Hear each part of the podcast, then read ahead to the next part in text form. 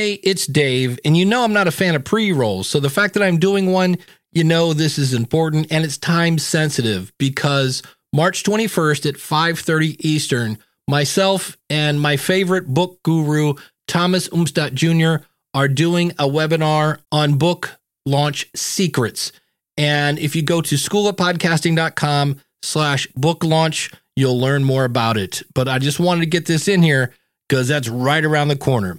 Again, schoolofpodcasting.com slash book launch. Today's episode is a little longer. John from the Metal Mayhem show had us listen to two different episodes. And at the end, we always ask, Hey, do you have any questions? And at that point, it turns into a consulting call. And that's what you're going to get to hear because John had plenty of really good questions. Here's the show. Today on the podcast review show, we're checking out Metal Mayhem ROC. Welcome to the podcast review show, hosted by radio veteran Eric K. Johnson from podcasttalentcoach.com and Hall of Fame podcaster Dave Jackson from the School of Podcasting. Dave and Eric help you identify those things you are doing right so you can do more of those and lose those things that don't deliver value to your audience. Join in on the conversation at podcastreviewshow.com. All right, welcome to the podcast review show. I'm Dave Jackson from the School of Podcasting.com. This is where we bring somebody on. We look at their show, we look at their website, we look at their goals and find out what they're doing right so they can do more of that. And then we find maybe a thing or two that might need just a little bit of polish. And joining me to help me do that is the one and only Eric K. Johnson. You know him best as podcasttalentcoach.com. Eric, how's it going, buddy? Dave, things are great. Good to be back in the seat again, reviewing another great show tonight. Uh, excited to be here tonight. We are joined by John the Vernomatic Verno from Metal Mayhem ROC. Uh, love that. Love the name. Love the name of the podcast, John. John, welcome to the show. Thanks for being here. Eric, thank you. Dave, thank you for the invite to discuss tonight. Absolutely. Tell us a little bit about uh, where the show originated and uh, and how you come about Metal Mayhem ROC? Uh, I'll give you the quick version. In the mid 80s, I was studying uh, radio and TV broadcasting in high school in the vocational program. And 11th and 12th grade year, me and a classmate, we essentially got the keys to the public access radio station and was able to program a show that was live on Friday nights, 8 until 12, and it was called Metal Mayhem. So the seed to Metal Mayhem was born back then. We took that show to the point where in the spring of 1986, we actually interviewed Metallica on their Master of Puppets tour in Rochester, New York. So that was the springboard for my career, if you will, in media. My late father did advertising for 35 years up here in Rochester. So it was in the family DNA. Fantastic. Um, yeah, yeah. So there's a uh, like a, the, like the, a real life Wayne's World. Like you guys do sitting in there just it, talking talking metal, loving it, and all of a sudden Metallica drops in. Hey, hey it's it was, James uh, and the boys. The thing I'm dying to know is who is the target audience? Is it to to reconnect uh, guys like me from the '80s that that grew up on Priest and Van Halen and Iron Maiden and all that, or is it trying mm-hmm. to recruit the new class of of metal fans as well? The answer is yes. okay. We we're a we're a bridge. We're trying to educate the old school guys on what's going on now and educate the younger generation on the history of metal. And between the two, it's it enhances the community. I'll give you a quick example. This week alone, Monday, we did an interview with a female guitarist, Orianthi. Mm-hmm. I don't know if mm-hmm. you're familiar with who she is. Yes. She's played with Alice Cooper, Michael Jackson, Carrie Underwood. Yeah. Yeah. So Monday, we interviewed her. But on Tuesday, we came back and interviewed 80s thrash band Destructor from your part of town up in Cleveland. That's a perfect illustration of what the brand is trying to do. And Finally, the Metal Mayhem ROC, the ROC part, it's dual meaning. It's rock for Rochester, New York, and it's rock for rock. Metal yeah. Mayhem Rock. I'm glad you answered that because uh, that was one of my first questions. Is like, what the heck is the ROC thing about? I thought maybe it was like there was a copyright infringement, and you know, some other company had Metal Mayhem, and I had to throw something on to make it different or something like that.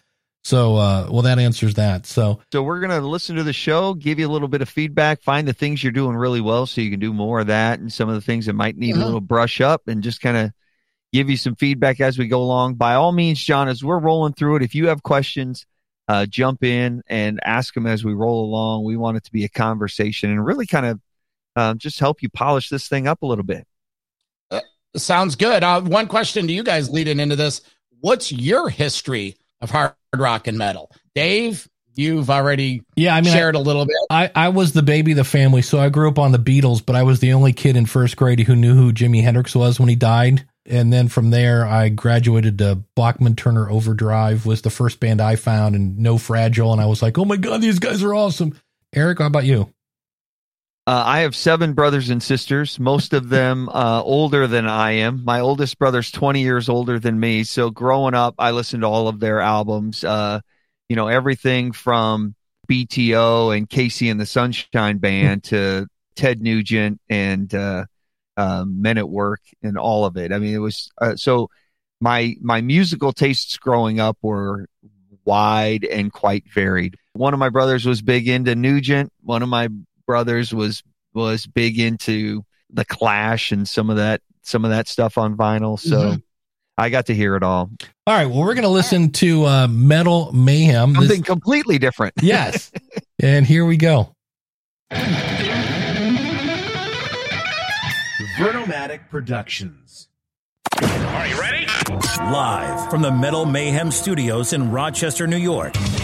We are gold and heard around the world by metalheads just like you. This is Metal Mayhem ROC. Heavy metal music. Your weekly dose of metal music, interviews, album reviews, news, and more. Want to be part of the show? Send us a message through our website, metalmayhemroc.com, or hit us up on Facebook and Twitter. Search Metal Mayhem ROC. It's getting nice and heavy. And now, welcome tonight's host, John the Vernomatic Verno. Good evening, everybody. As always, Thursday nights, new content drops. Here we find ourselves on the other side of 4th of July, and we hope everyone's enjoying their summer of 2022. On tonight's show, we're uh, having a little bit of a local flavor. We're up here in Rochester, New York, and we invited mid 20s metalhead Aaron Thomas onto the show. Now, Aaron, he has a passion for 80s metal he took it so far that he created his very own record label, Dark Age Records. Now, the mission of Dark Age Records is Aaron seeks out 80s bands that only went as far as to release demos for various reasons. Maybe they were young or maybe they broke up. He gets the best quality master tapes of these demos and he remasters it. He puts together artwork and he releases it on his label, Dark Age Records. It's a really fun story. So we're going to have Aaron here in just a minute. I want to invite right. you to visit the brand new so website, Metal Mayhem of the show. And uh, Eric, I'll let you go first. Love the production value of the open. Your voice guy, I mean, that sounds legit. Uh, love the music. Love the nice, concise open. Tells us exactly what the show's all about. Makes me say, "Yep, I'm in the right spot." Loved all of that if I had to change anything about the open, it would have been the search for us on whatever you said. I don't want to go search. Don't make it hard for me. I would just create a redirect, um, metal mayhem roc.com slash connect and take that to a page on your website that lists an opportunity for them to email you. It's a link to your Facebook messenger. It's a link to everything right there. So you're just given one address to connect with you. That'd be the only thing I change. The intro that, you know, just kicked me in the face right out of the box, which I loved it. Not too long. No, I didn't think so at all. I mean, it it kept moving forward. Yeah, you know, it to me, it, I wasn't looking at my watch, going, "Man, how long is this open?" Um, it kept moving forward and didn't didn't repeat itself and stay on the same thing too long. So it kept taking a step forward to the next thing. And oh, oh yeah, that, and oh yeah, that, and then all next thing you know, you're in. So. I didn't feel it was too long at all. Yeah, I'm with Eric. It was uh, obviously within the first three seconds, you know, okay, this is a metal show and I'm in the right place. And like Eric said, it just kept here's this, here's our website, do this and that. You do do one thing you do, you do mention your website a lot. And a lot of times we have to remind people, you know, I, I think you had us listen to two different episodes. And there was only one time when you said out at the website that you didn't say metalmayhemroc.com. Uh, you are always throwing it in there. And a lot of times people, because they know their website, won't say it or they feel salesy and things like that. You know, and then once the intro was over, you started explaining exactly what's on the episode. So the you had the intro of the the podcast and then you slid right into okay, and here's what we're going to talk about. And so there wasn't any for lack of a better phrase cat talk. You know, hey, let's talk about what Mr. Whiskers did this week, you know, and you're like, nope, Uh, here's what we're going to do and uh you went right into it. are you, excuse me, are you saying that I'm saying metalmayhemroc.com too much? No. I don't I- think you can do that I too much. I really don't. Yeah, that's, that was my goal. It's, um, Yeah. In fact, that was in my notes because somewhere in there, in like the first three minutes, I put, I definitely remember your website now. And it wasn't, for me at least, it wasn't annoying. Well, and I like it that it's the call to action throughout the entire episode. Is if you want it, go over to metalmayhemroc.com. Like every time you had a call to action, it was the same thing. It was go to the website, which I love the consistency there because people are going to remember that. And with that intro, I love the fact that you set up your guest and you tell us why we need to stick around for the episode. You tell us what's coming. And then you say, uh, before we get to him, here's a little housekeeping. So I'm like, all right, cool. Let's get through the housekeeping so we can get to what you teased me with, which is great rather than the reverse where you do the housekeeping and then you, then you say, oh, by the way, here's, here's the good part. Yeah. So, uh, yeah, I thought the, the structure of the open was solid. The only thing that I kind of worried about as I got into the episode is you said, here's a young guy that likes metal so much that he started his own record company. He hunts down these guys and has it remastered. I think he even said it's a fun story. And so tell me the part that you didn't cover in the episode that I just told you. I, I, I didn't follow. the- Yeah.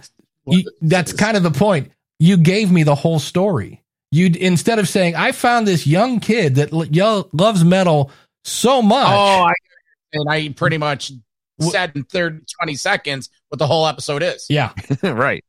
Yeah. Tease us. You're not going to believe what he discovered with the thing and that or whatever. yeah, you know you know uh it'll you'll be surprised how he gets through the legal issues or what it you know tease me Oh. like tease what's coming up so i go oh i gotta i gotta close that loop i gotta find the answer to that tease Okay, okay. but you makes- basically said the kid's in his mid 20s and he finds these uh demos and he creates his own record label end of story like now let's make that story 20 minutes long here we go okay.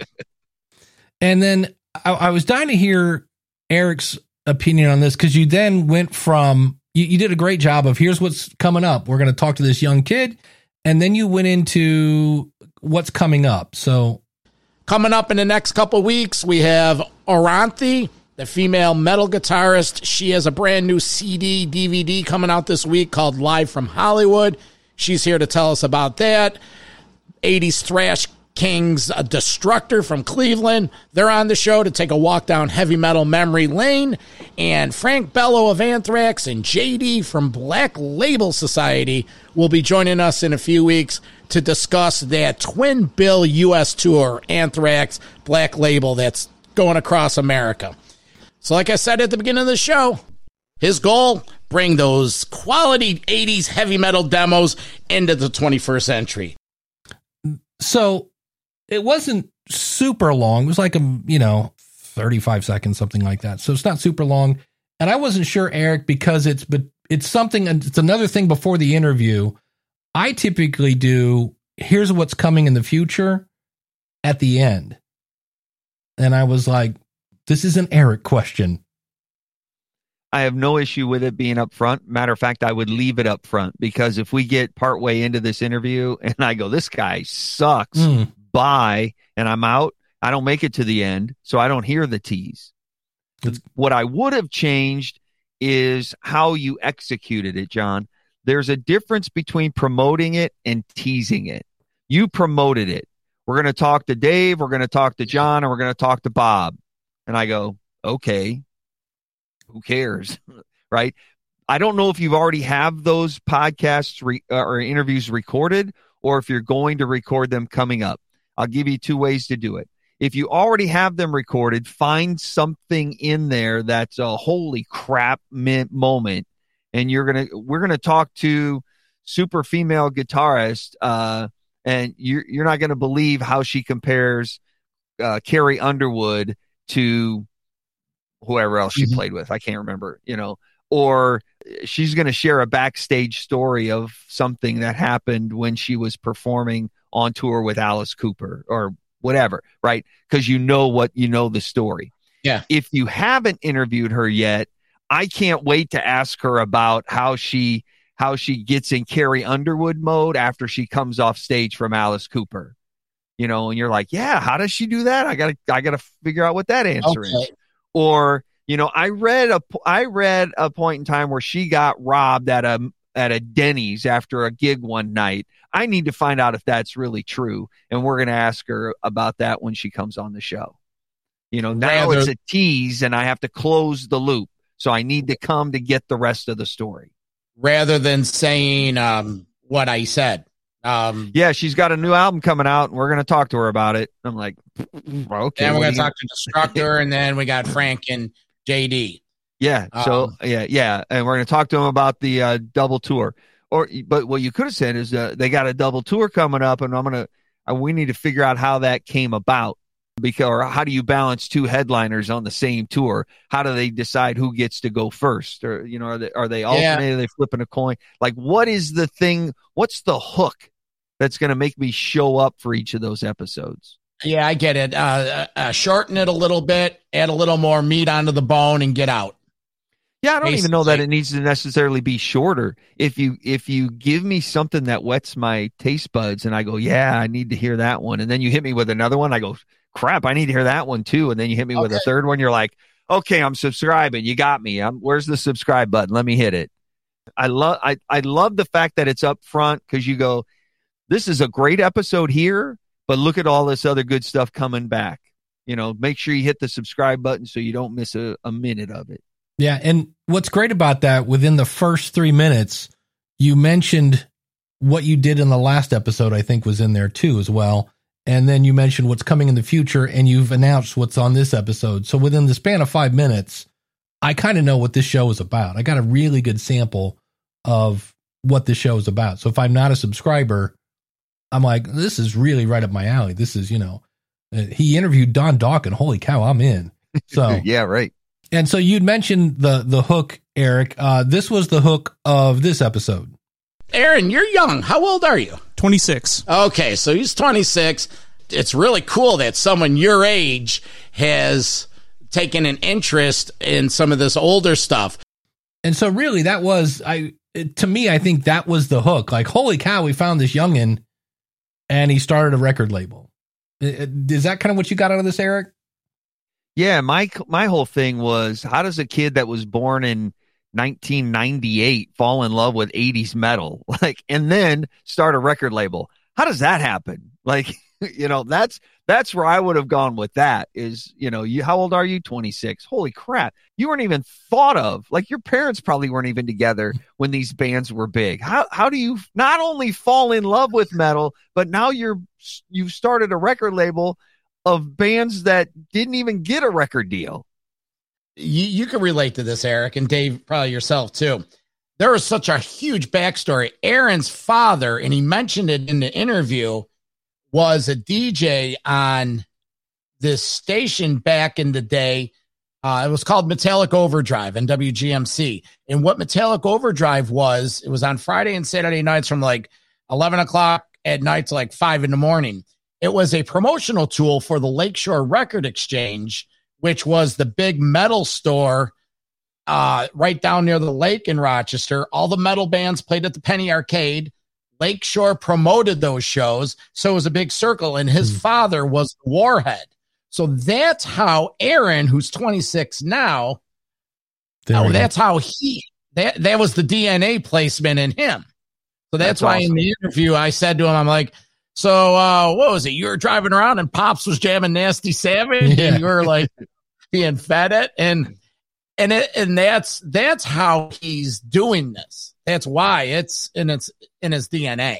There What go. I want to challenge you to do, John, is when you know answers to great questions, when you know the answer to the question is going to be solid, that's the question to ask him. Like, just toss him the softball and let him crush it because you know, like, for you saying, How does this happen? Like, you know how it happened because you knew his dad was in radio. You knew he was already in that circle. You knew it's in his blood growing up right? So toss him that softball and let him tell the story that you just told and let that passion come out.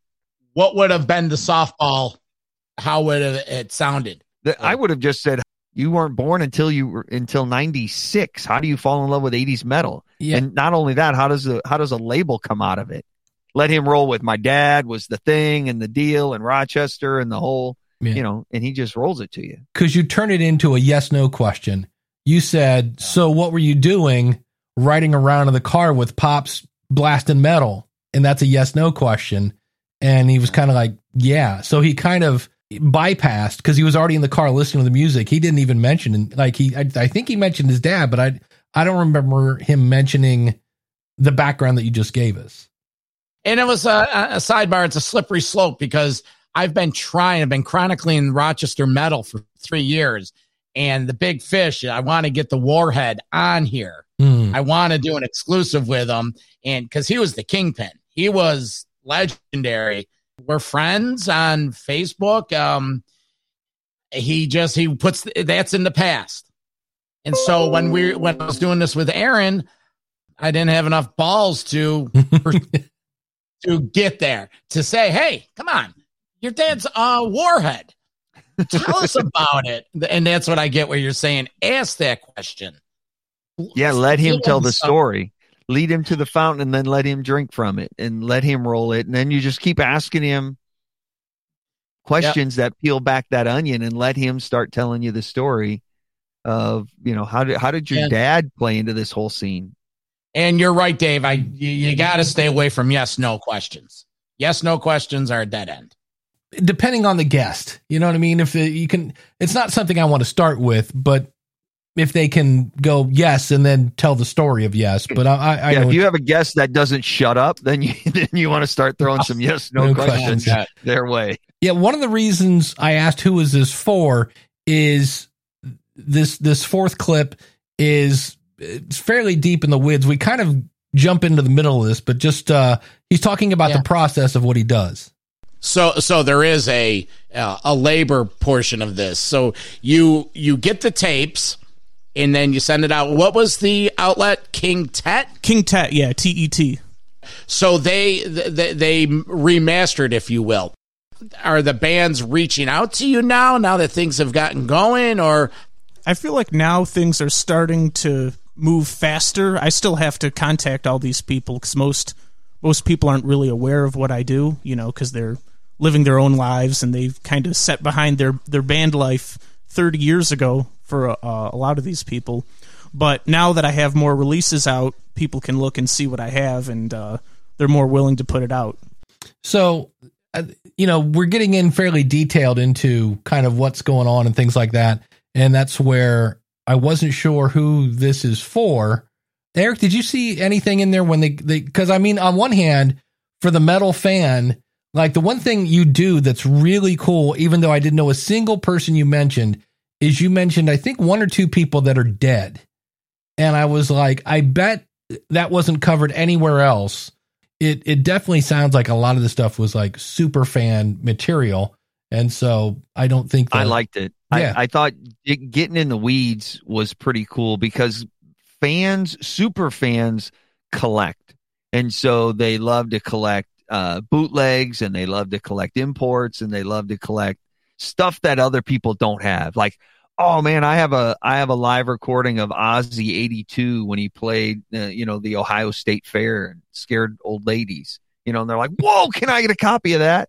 You know, and so getting here, like, okay, well, how do you find these? You know, because he's releasing albums of demo tapes that never saw the light of day. Like, how do you find those to begin with? Then, how do you track down who owns the copyright and who the guys are and explain what you're doing? And then, how do you find an audience for them? And I'm like, and the way he went through it was just fascinating. And I was, I was geeking out about the process because I, I love all at facets of music. And, you know, I, I've got plenty of bootlegs laying around here. Um, mm. everything from Prince's Black album to, to some, some stuff that was recorded in the alternative scene. Just how he was able to put it all together, I found really cool. Even though I would never start a record label or have any desire to do that, I just I found that part of his story fascinating. And I know you have a live show, and and I'm, we're going to talk a little bit more about that later. But is was this done as a live radio show? The reason I ask, just to to get to the punch here, is you did this. We're talking with Aaron Thomas, the vision behind Dark Age Records. Aaron, this seems to be a um, uh, well, obviously it's a passion, but what drives you to do this? And what's the long term goal? And the reason I say that, I don't hear too many resets in a podcast because it's not like I tuned into the middle of the podcast. I heard him introduced at the beginning, and I was like, well, maybe he's doing this for some sort of radio thing because that's what you do in radio because you're you're broadcasting to a hallway and people are walking by and you have to constantly reset who you're doing and things like that. So I just wasn't sure how this was recorded. I have a hybrid. so you're right. It was it's produced as a radio show, but it's a podcast. So I, I did reset it. Okay. Well, I don't have any problem with the reset in this case. If you're interviewing somebody I know, like let's say you were interviewing Yngwie Malmsteen or you're interviewing uh, Alice Cooper or somebody. And I'm like, oh, yeah, okay, I get it. Like we're talking to Alice Cooper, right? But this guy, I don't know from Adam. I don't even know if I should even care about this guy from the get go. Now he tells his story and I'm fascinated. I'm like, that was awesome. Who is this guy? Like, this guy's great. And then you reset it. Oh, by the way, we're talking to, you know, so and so. And I go, oh, okay, cool, awesome.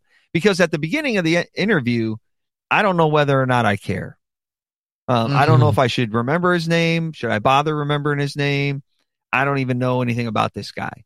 Now you've made me care. So I think the reset here is valid. Reset in radio, by the way, and Dave describes it, mm-hmm. people are coming and going. They're tuning in in the middle of an interview. You got to reset in radio. If you're interviewing somebody big time, if you're interviewing somebody that everybody knows uh, in your genre, and they can tell by their voice, like, oh, that's Ozzy. I can tell because I can't understand a thing he says. like, there's no reason to reset that interview. Yeah. But yeah. this guy here, nobody knows him from Adam. So a reset after you've made everybody care, I think is valid. What if it's not so much a reset, but a um a uh, promotional uh, call to action? We're talking with Billy blah blah blah. Again, his uh, new CD's coming out tomorrow find it everywhere or where whatever. But it's to re- reiterate what we're promoting, why they're on the show. Yeah, I think for me, I don't have a problem with that, especially if it did it just like you said. Hey, I'm I'm talking with John from Metal Mayhem. You can find him metalmayhemroc.com. And we're talking, and then you just go right back. So, in yeah. the same way that you had me remember your website at the beginning because you said it, uh, you know, a couple times within a short period, the guest is coming on for some reason. And to me, mm-hmm. I, have always kind of seen that as a nice, just, hey, number one, in some cases, that will help the person that constantly answers every question with, well, in my book, well, in my book, and then they don't say anything. When you kind of promote them, I would think they might be less likely to, to kind of hold back from giving answers because you're helping them do what they want to do, which is sell their book or their music or whatever's going on. So What I might recommend in that situation, though, is not set it up as we're talking to Dave Jackson because it's obvious you're talking to Dave Jackson. What I would say if I was talking to Dave and we're talking about his book, I would say uh, Dave Jackson Podcast Profits comes out uh, tomorrow if you're looking for it. Or, or I'll say, uh, don't forget Dave Jackson's book, Podcast Profits, comes out tomorrow uh, through all your favorite podcast channels. Dave, when you were writing the book, uh, what was this and that and the other thing? Got it. Makes sense. So just kind of turn to the audience, tell them, you know, Dave Jackson's book comes out tomorrow, then turn back to Dave and say, what was the deal with the thing? Like, how long did it take you to write this thing? too long. I could have written this in a weekend. What? This is drivel. What is this? This is nonsense. Uh, the other reason I I asked is, do you do any post production on this?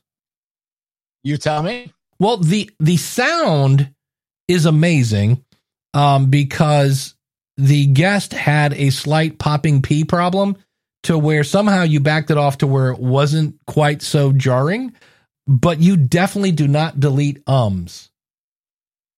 And the reason I say that is this is a, a clip, and and again, I'm a metal person, and about here, and it might be a Rochester thing because you guys are con- you, you talk. I, well, here, let me play this. okay, yeah. Um, let's see. After that was Phantom, a local Rochester band. Uh, they did um, a demo in '85 and one in '86, and then after that they broke up and they reformed under. They they didn't really have a name. I guess they just called it Rock Project.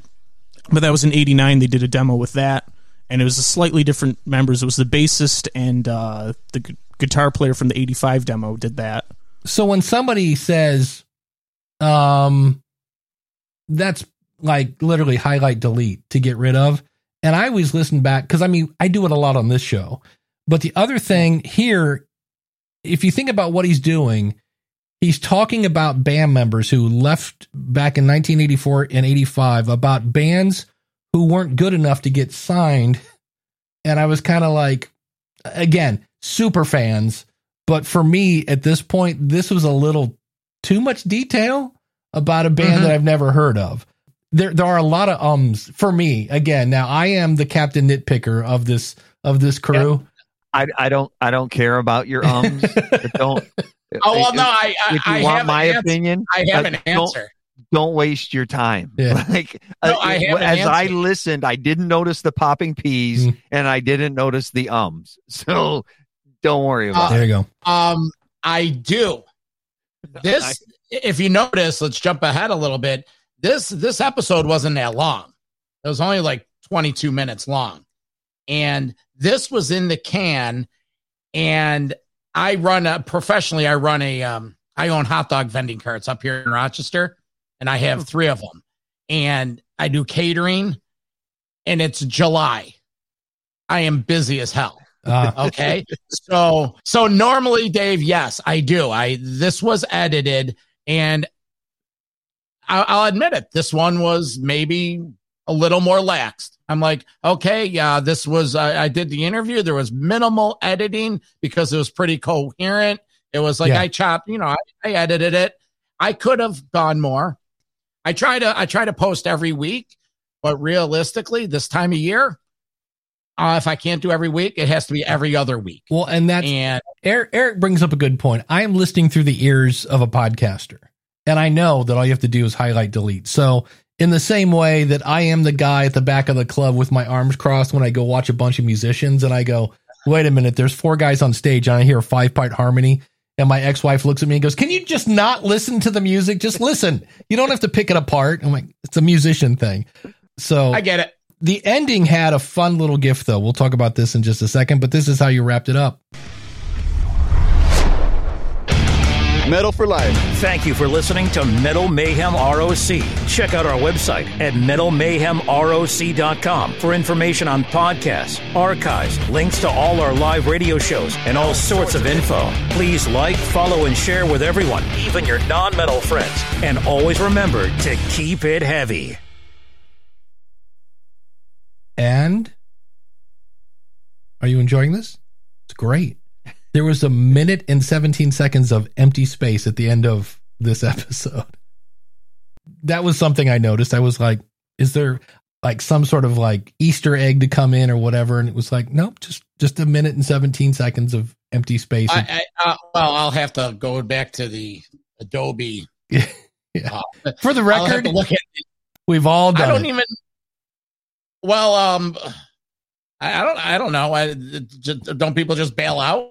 I don't even know if people listen Yeah. to the end. Well, I was on a bike, so I'm riding along and I've got my earbuds in and I'm like, where's the next episode? Like, what's, why is my, why, and I finally, I'm, I'm riding my bike and I finally flip my iPhone around. I'm like, we're still on the episode. So then I got home and I pull up the file and I was, first of all, your audio again is great. It's, it's, everybody's got a nice constant level. It's warm and, and yet clear at the same time. And then just at the very end, there's like this big old blank spot at the end. So again, not the end of the world. Just that it was like, all right, well, we've all done. I remember once I had I muted a channel, so smack dab in the middle, there's just 15 seconds of nothing in the middle of my episode. So it, it happens. But let's go back to the ending itself. Uh, again, great production, and the only thing, and this again, the king of nitpicking, you did exactly what I was going to say you didn't do, and that is like, share, and something with everybody. And I don't know if it's because it's the deep voice man with the cool music. I missed it the first two times I heard it because I, I had in my notes, why aren't you asking people to tell a friend? And you do. So I don't know how I missed it because you do a great job. You promote the website again, metalmayhemroc.com. And then you're like, I think it's like, share, and review maybe with something like that. So, Eric, what were your thoughts on the, uh, besides the obvious silence? But again, we're not gonna. Yeah, I I loved the end of it. It was, you know, kicked me in the face again, left me just like I started. Nice little bookends on both ends. Nice, clean call to action. Uh, I I wouldn't change a thing on the end of it. Yeah. I loved it. Yeah. What about the the outro music bed? Not the not the closing do do do, but uh the f- a fifty second lead in where where Aaron and I are talking. I didn't have a problem with that either because that kind of Yeah. that kind of told me, hey, we're starting to wrap it up. Yep. You know, it's Yeah. kind of it kind of starts into the all right, let's kind of tie up our loose ends because here comes the close. I appreciated that because it kind of made me perk up. You know, it kind of made me, oh, okay, so here comes the important stuff that I need to pay attention because he's gonna he's gonna give me my call to action here right at the end. So And Well, I do that because I try to have the last minute the you know, maybe maybe me and the guest will share a joke or we'll uh not make it so serious, a little you know, it's like, hey, you know, thanks for stopping in. And, You know, I learned a lot of stuff. I, I'm amazed that you're, you know, you're the best Mexican cook in the world. And you know what? Um, let's stay in touch. You know, make it. You get what I'm saying, and that's our out. the one thing I was going to ask about this, why didn't you play any of the band's music? If I did, how much would you play? That's the question. Do you play a minute? Do you play the whole song? You uh, risk tuning someone out, even though it's a um, a audio visual aid. It's you know uh, you know he's talking about something. It's like you know what, Aaron? Let's listen to a little bit of that Phantom EP from you know Dungeons and Dragons 1985. Here's Five Star Lover, and maybe play the song. I didn't. It's again. I was just curious because I, I know I was dying to hear some, and and when he got it remastered, I don't know if he would even be able to do this, but it'd be cool to hear like this is what we pulled off the cassette, and here's what it sounded like remastered. You know, the, I don't think they're exactly like remastered. Like yeah, they're going into studio and you know with the original tapes, and yeah. I think it's just I I digitized know it in my bedroom. Yes, okay, got. yeah. you actually had us listen to to two episodes, which is not the norm, but you you were happy to uh, uh, throw in a few more uh, uh, shekels, and we appreciate that. So this was the beginning of episode two, and you had us do this one because it was more of your your crew, for lack of a better phrase, and you do these episodes on the history of metal, and in this case, we're listening to the the history of 1984. And what I've done here, because we've already heard your intro, we know the deep voice Yeah. guy in the rock. So I've I've you'll hear your intro stop and then it will fade in where you pick up again. So we don't have to listen to the same thing again. But this is the opening to the the second episode. Can I just add um get you guys up to speed what what this is? Um Metal Walt's in New Jersey, Ian's in Central New York. They're part of my team and we started this last August where we do a year and it's going in order and it's progressed and it's gotten a lot better. And the obstacles in this is I'm trying to capture their audio the best we can. It took me forever to realize when Ian finally told me that he was in his basement. I go, you can't be in your basement because my audio is terrible. So, you know, I'm struggling getting the best audio and, but this is what we do. And this is uh, self created content and this is a running series. So that's why I wanted to add another. If we are going to do this exercise, I wanted a whole nother thing to review and get feedback on. So Got that's the this. So here is the opening. Tonight on Metal Mayhem ROC, we continue our series, The History of Metal. We're highlighting the year 1984. Underground metal is exploding with Metallica, Slayer, Savatage, and Mercyful Fate. The big guns get bigger. Judas Priest, Iron Maiden, Scorpions, and Van Halen, all with career albums. All that and more. Metal Mayhem ROC next. Good evening, everybody. It's Thursday night, and it's time for a brand new episode. As always, visit the Metal Mayhem ROC.com website there you'll find direct Spotify links, Apple Podcasts, and Stitcher. Do us a favor, download some past shows, rate and review, subscribe to the podcast. And there, so there's the intro. And as soon as I heard the one word, I was like, oh, I know Eric's going to have some comments on, on this intro. So I'll let you go. I'm predictable. Yeah. In this, you you talk to everybody. Hey, everybody! You know, hey, everybody, welcome to the show. Um, and in it's old school radio to talk to everybody. Now that everybody is listening in their earbuds or their earpods or whatever, their headphones, it, they're no longer everybody. It's now a one on one conversation. So I would highly recommend as you go through these episodes like this, bring me in as a listener as the fourth person at your table. And so it's just, it's hey, welcome to the show. It's good to see you. Thank you know, it's it's me, John, and and and Rockstar Rick and my other buddy over here. You know, it's the four of us having a conversation rather than hey everybody, we're performing for you. And it, because it's not the audience isn't a collective anymore. It's you're talking to a single individual listening while they're working out or riding their bike or whatever they're doing the thing I, as I listened to this just now, I was like, you know what's really cool about this? You have just the right amount of energy because you're not going, hey, welcome to the Metal Mayhem show. And you're not going, hey, everybody, welcome to the Metal. You know, it's like you're excited, but you're not puke voice. So I agree. That was just a, I was like, you know, that's just the right amount of like, because when we, when you get on a mic, you got to talk a little bit more excited than usual. And that was just, I was like, you know, that's just the right amount of and it's it'd be easy to get carried away on a show like this and be too over the top. Uh, it, it, it, and you're right in the pocket. It's solid. Thank you. Thank you. It's uh you mentioned something two words at the beginning of this interview and that's wayne's world. Yeah. and we try to stay 180 away from wayne's world. Well meaning what? What is what does wayne's world do that you don't want to do we're not here to uh, drink beers and tell fart jokes and be Wayne's World. Oh yeah, okay, okay, it's, yeah, yeah. You don't want to um, be the shtick. You want to be le- right. It's fans of the of the and, genre and educate. Yeah, and we we try to make it like we're like what you talked about. Make it that that listener is the fourth member.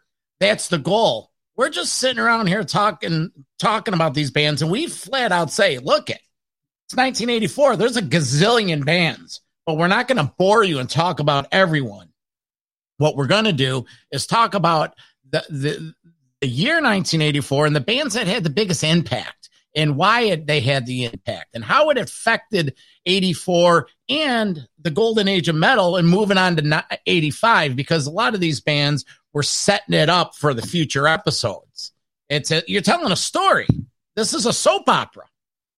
yeah, when I when I was talking about being Wayne's World, it wasn't the shtick that Wayne's World does. It's the fact that you're everyday guys talking to some big time artists, and you don't take yourself too seriously. Not you're not Mhm. holier than thou. Like we hold the keys to the metal kingdom, and you shall bow to us because Yeah. we're the ones that talk to all the stars.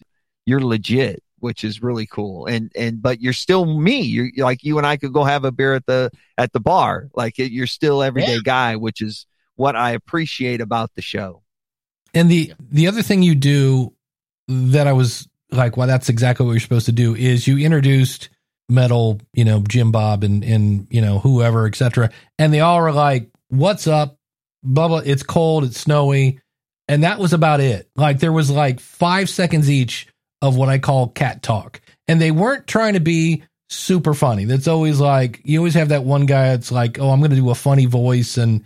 Whatever, you know, like Yeah. no, they're just like, "Hey, I'm here. Let's get to the metal," kind of thing. And I, I was really because you had four people and you just jumped in. I'm here, and and that way we all got to know what each other sounds like, and you're you're off to the races. When Yeah, you put a name with a voice. yeah, and Three people me, Metal Walt, and Ian. that's right. Metal Walt. That's the guy I can't remember. Metal Walt. Yeah. Metal, Metal Walt. And everyone has, we're a team and everyone has their role in their position. Perfect. And, you know, I, Well, and I I forget who you threw it to first, but when they started like, here's how you're going to suck me into 1984, and so here's the beginning of the segment. All right, guys, let's go. So 1984 is year four of the decade of heavy metal. In this particular year, you had more releases from those big bands from North America and Europe. And I think what we really saw here was that continued growth and emergence in the 80s rock, or in other words, that, that hair metal term that we really don't like. Um, in that category, there's, you know, at least six or more debut releases from you know what would be to be very well known acts. Um, and then in the more traditional heavy metal category, where there are also other a lot of other great debuts. Um, so some of these we'll talk about in detail a little bit later. But um, as I've encouraged listeners to do in the past, you know, um, make your own list. Take a look. There's a lot of material out there in these years that we obviously can't cover everything. So on on one hand, I really it's obvious that you guys have done some research. You know, he's got all these things, but the big takeaway from that clip was people released music in 1984 because he didn't give me any names, didn't give me any albums. So for me, that's why I asked like who is the the target audience for this because there are parts of this that I really liked. Like I love the trivia because I lived this stuff. And so I'm looking for stuff that I didn't know. So when you say there's a Rush song that doesn't have bass in it, I was like, "What? No way!" You know that was cool. But there were times when it was just like, and this happened, and then this happened, and I'm like, "Yeah, I I was there." And so I wasn't sure how much of this was to school the youngins. But Eric, what are your thoughts on on the clip I just played? I completely agree. To me, this entire episode, John, feels like it's a lot of facts and information and not a lot of the three of you. And there's not a lot of conversation. There's not a lot of debate. There's, all right, John, you do your part. All right, Walt, you do mm-hmm. your part. All right, Ian, you do your part. And because there's not a lot of opinion, you're just teaching. To me, it really doesn't feel like the three of you are necessary. Like you could have done all of this yourself.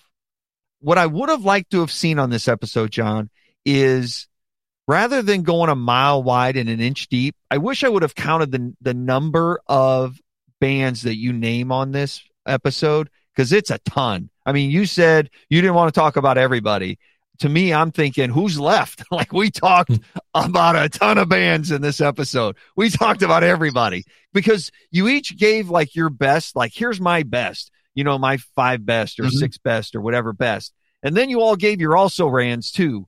But it was all just it was like, well, Van Halen released 1984 and they and they opened with keyboards and I wasn't really sure what the deal was. And then they started rocking my face off and I really liked it. And the the hot for teacher teacher was hot and she's 70 holy crap we're old.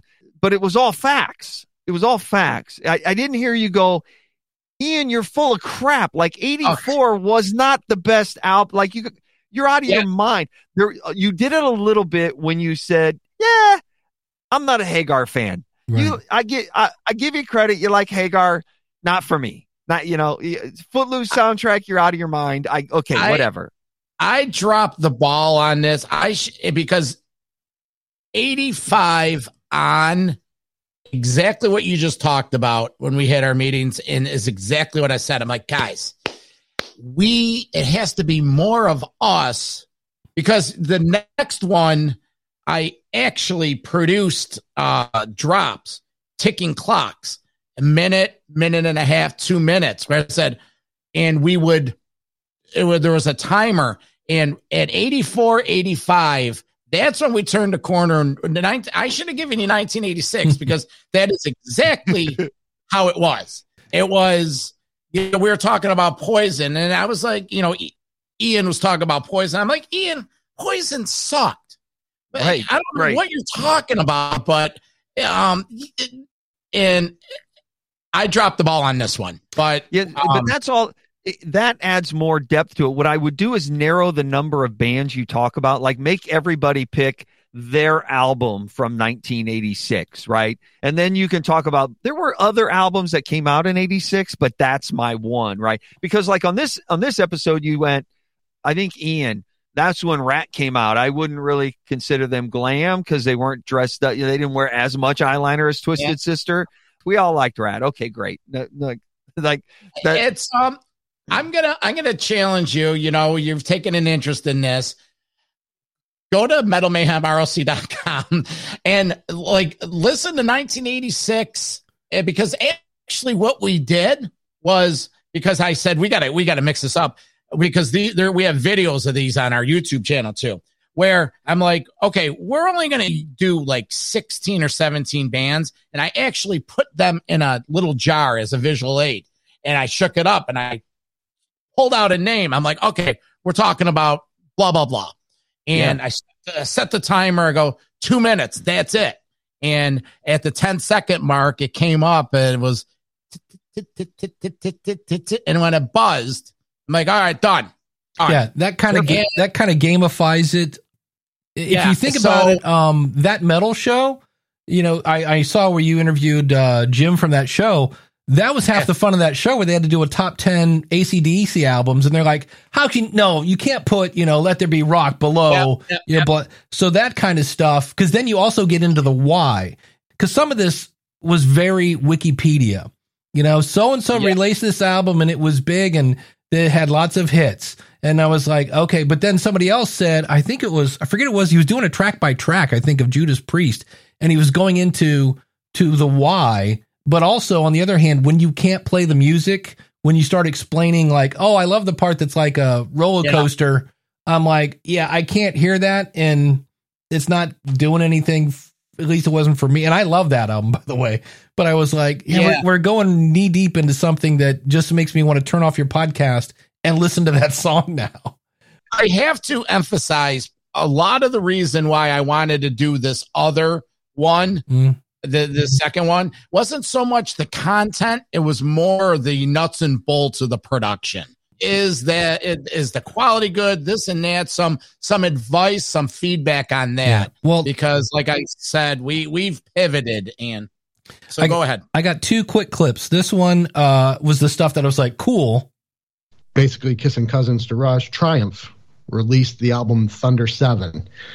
Now, interestingly, interestingly enough, this was actually a concept or a light concept uh, based on on time related uh, situations. You know, changes in time, time travel, different things like that.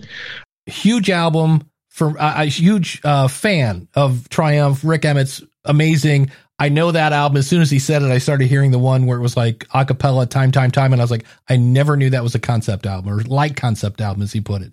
So that and the trivia about Rush having a song that didn't have bass in it, all the trivia stuff. Um, I think I have a clip of you talking about the one album that came with a some sort of dog collar or something like that. Oh yeah, Yeah, all that stuff. The neck brace, Church. Yeah, all the headbanger neck brace. yeah, all the stuff that you can't do on Wikipedia or isn't on Wikipedia, but super fans would appreciate. I was all about it. We're gonna we're gonna circle back for three seconds for this clip, and you've already said why you didn't add it, but this was the stuff I'm talking about. Uh, doing some recording. So, with that being said, community at the time, and 10 bands of the 70s to reunite Yeah. to go forward. So somebody left their sound effects Okay. on. The one I am really That being was the, that was the actual audio from the show. yeah. It, it- all of a sudden it's like bring, and I was like, oh, again, uh, this is the nitpicky corner. Just again, um. So we'll with that up, and then when I heard this, I knew Eric again was going to get triggered. So, for the listeners, if you haven't thought of this album in a while, do yourself a favor, dust this one off and crank it. You will not regret it. And of course, Eric, you're going to say, See, he, he, the for the listeners doesn't even really need to be in there. Like if he just says, "Hey, if you haven't dusted this one off in a while, this one would be worth a listen." So whether he's talking to you or talking to me or whoever, he's still making that one-on-one connection. But when he says for the listeners, that means the people outside of our conversation that are not in that are not worthy to be in the room with us. They're the people out there, not the people in here. But when I just say, man, if you haven't dusted that one off, you might want to give that one a listen because it's got some power to it. Then you're like, oh, cool. Thanks for the tip. I'll go do that. So just another way to bring people in. Yeah. Well, just uh, I just mentioned the dog collar thing. This clip has two two parts of it. The trivia is great, but there's another thing about this. Uh, another band I had a chance to see in their infant stages, and funny thing enough, in their merchandise flyer in the inner sleeve of the album, they had the Metal Church neck brace that you could purchase. So what that did is I saw them as a young band. It's it's a very subtle but yet definitely works street cred. You know what I mean? I saw these guys when they were coming up, so I thought that was another cool kind of subtle way without saying, you know, back in my day, you don't know who I am and who I. was like, no, by the way, I saw Yeah. these guys when they were in this band. So Yeah, I'm just saying, as we're listening to the clips, John, I don't hear a lot of technical issues, Mm-mm. you know, some bumps and stuff.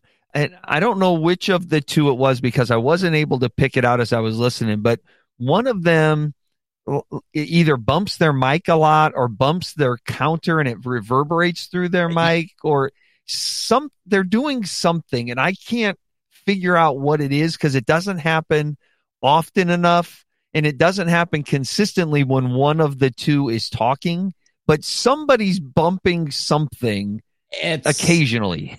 I think it's I think it's Ian who has I gave I sent him a microphone and he he has this setup on his desk with boxes and everything. I'm like I'm like, dude, you're making this so much harder.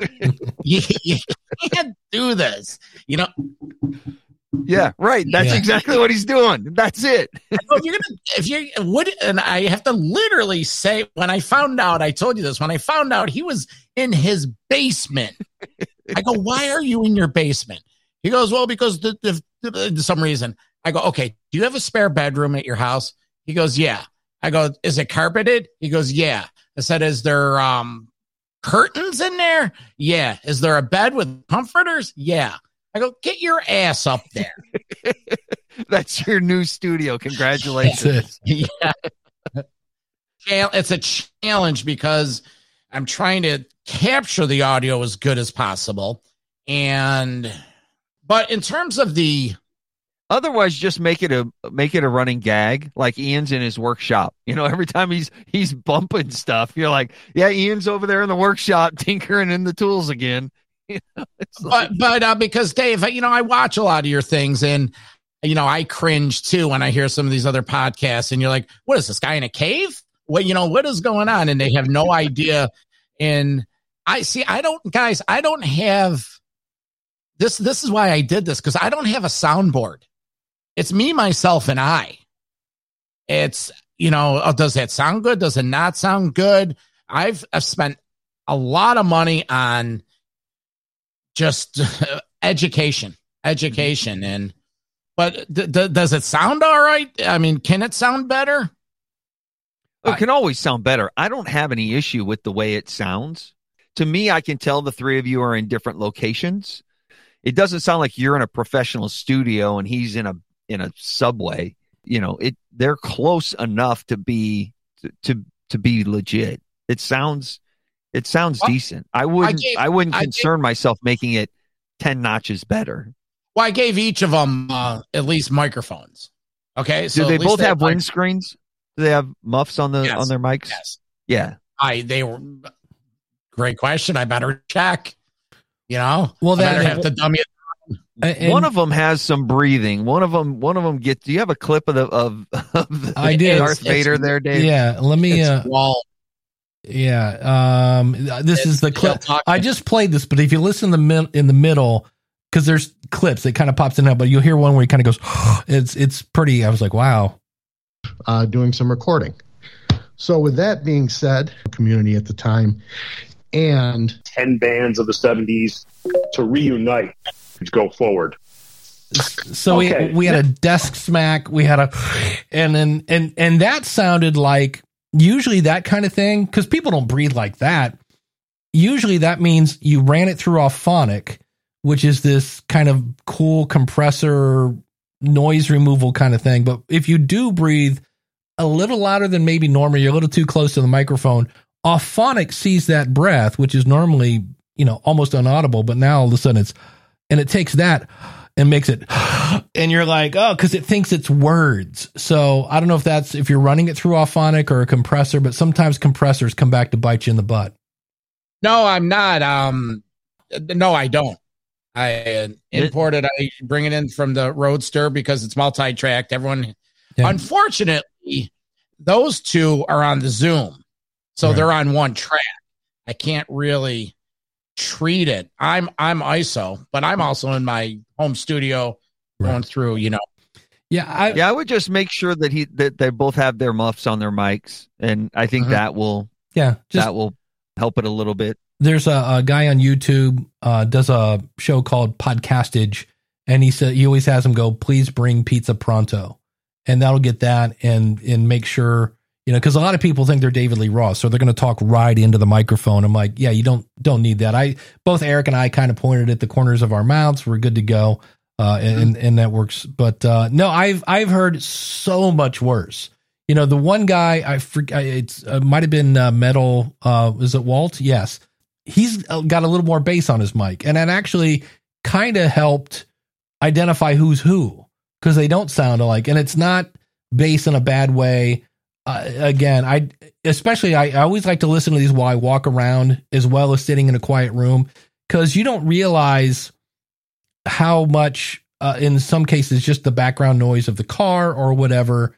Like it sounds great when you're in a quiet room but all of a sudden when you get out someplace and you've got the sound of tires okay now i can't hear your guest anymore. But i didn't run into any of that stuff. So sound wise i thought it was uh you know. Well, I try to get it um minus three to minus five. You know, the other question i had was you went to a commercial break Get yourself up to metaldevastationradio.com and join me for some heavy metal live radio style. So, right now, we're going to send it back to Walt. and so we're sending it back to walt but the other question is i'm assuming metal devastation radio is not yours and they give you a That's spot where, that's where I have the live radio show.